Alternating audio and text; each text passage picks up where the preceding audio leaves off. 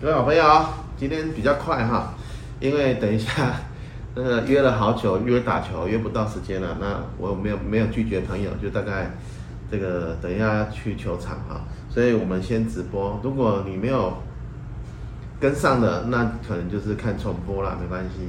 啊，那最近都在忙什么？最近很多电台在访问了哈，就是这本书，很多电台我们呃接受访问啊，跑台北啊，还有花莲啊，还有。呃，前两天有个比较特别的体验，就是那个主持人全程用客家话来跟我们聊天呐、啊。那我太太，我很好几乎没听他讲过那么多客家话。好，那我是听一半嘛，啊，蛮蛮特别的体验。那今天我们来讲，大概这本书里面，我其实不止一次的提到说，要多参加社团啊，要打开视野了。其实我的人生里面呢，有一段呢，这个其实改变我非常大，啊，就是呢，我去报考这个 EMBA。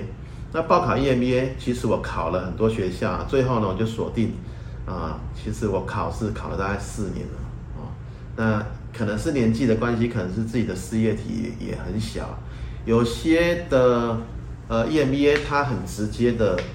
也不是不是直接，就是说他会间接的问你的公司的规模啊，然后想要知道你的收入大概落在哪里哈，好，呃，这个应该很多学长姐听过了，就是某一个学校，他会这样去大概知道你的年收入如果没有超过五百，你就不用来读了啊，因为他们的聚会都是六星级、五星级的的餐厅在在吃饭啊。所以很特别，那幸好我没有考上，因为我没有那么有钱。那后来我就锁定了这个交大 EMBA 啊，总共考了四年。呃，这个老师呢，茶余饭后也会聊到我的例子。因为我在考试的时候，第一年呢，我们公司啊只有因为刚失败嘛，只有两家店。考上的时候，四年后考上，考了四，呃，考了四次啊哈。考上的时候，我们有四家店。那我从交大。毕业的时候，我们有八家店。后来我就请我太太进去读，也一起去读了哈。这个打开自己的视野很重要啊，参多参加社团啊。那那我们两个都从那边毕业。那我今年也从静宜大学再取得一个硕士。我刚刚才把毕业离校手续把它办好，很多东西都自己来啊。这也没有过的经验，蛮有成就感的啊。从头到尾都自己来。OK，尤其每次要开车到台中去上课，啊，这是我第二个硕士。很多人问我说，要不要读博士？我说大概没有了吧，很辛苦哎，因为博士英文要很好，我英文不好，哦。好，那人生呢，在你的工作里面一定要找到三个朋友。第一个呢，就是你可以跟他学习，跟他或者跟他有竞争关系的一个朋友，啊，而且是良性竞争。第二个朋友呢，就是呢。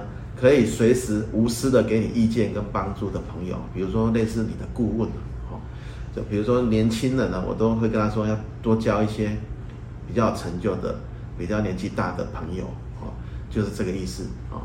还有呢，就是偶像，就是说我希望我以后要成为这样的人，好，你可以试着去模仿他，好，想我想要成为这样的人，你可以试着去模仿他，好，然后呢，交朋友呢，我个人觉得啦，不要怕麻烦别人，要常常去拜托别人，这是一建立一个人脉最好最快的方式。啊，比如讲难听点，我跟某某人借钱，啊，他如果真的愿意帮我这个忙啊，这个这个朋友我会跟一辈子。啊，等我们好的时候，我们会有回馈。书上好像写一段是这样，我的发财经了哈。那最好不要啦，跟银行借就好了。那在呃，比如说你的事业、你的生活、感情有遇到任何问题的时候，你都可以找到人来帮你，啊，你去拜托别人，然后你的人脉也可以从这边来建立。为什么呢？因为大部分的成功人士都很愿意跟别人分享。难听一点，有的时候他们会好为人师啊，哦，你搞我们，我做做行业，我还给你倾囊相授，没问题的，好，这样你就可以很容易交到很多。年纪比你长或者比你成功的人，啊那下一次呢？我们今天比较赶啊，下一次我们来分享，从大概一半以后都在讲创业，啊，前面在讲我们的经验，后面在讲创业啊，创业有很多主题。那呃，我之前有分享过一个不受伤创业这个主题，这本书也欢迎各位到我们的 Podcast 或 YouTube 去寻找去看。下一次我们来分享创业这本呃创业的我们创业我个人的见解。好，你需要准备什么？那就下次见喽，拜拜。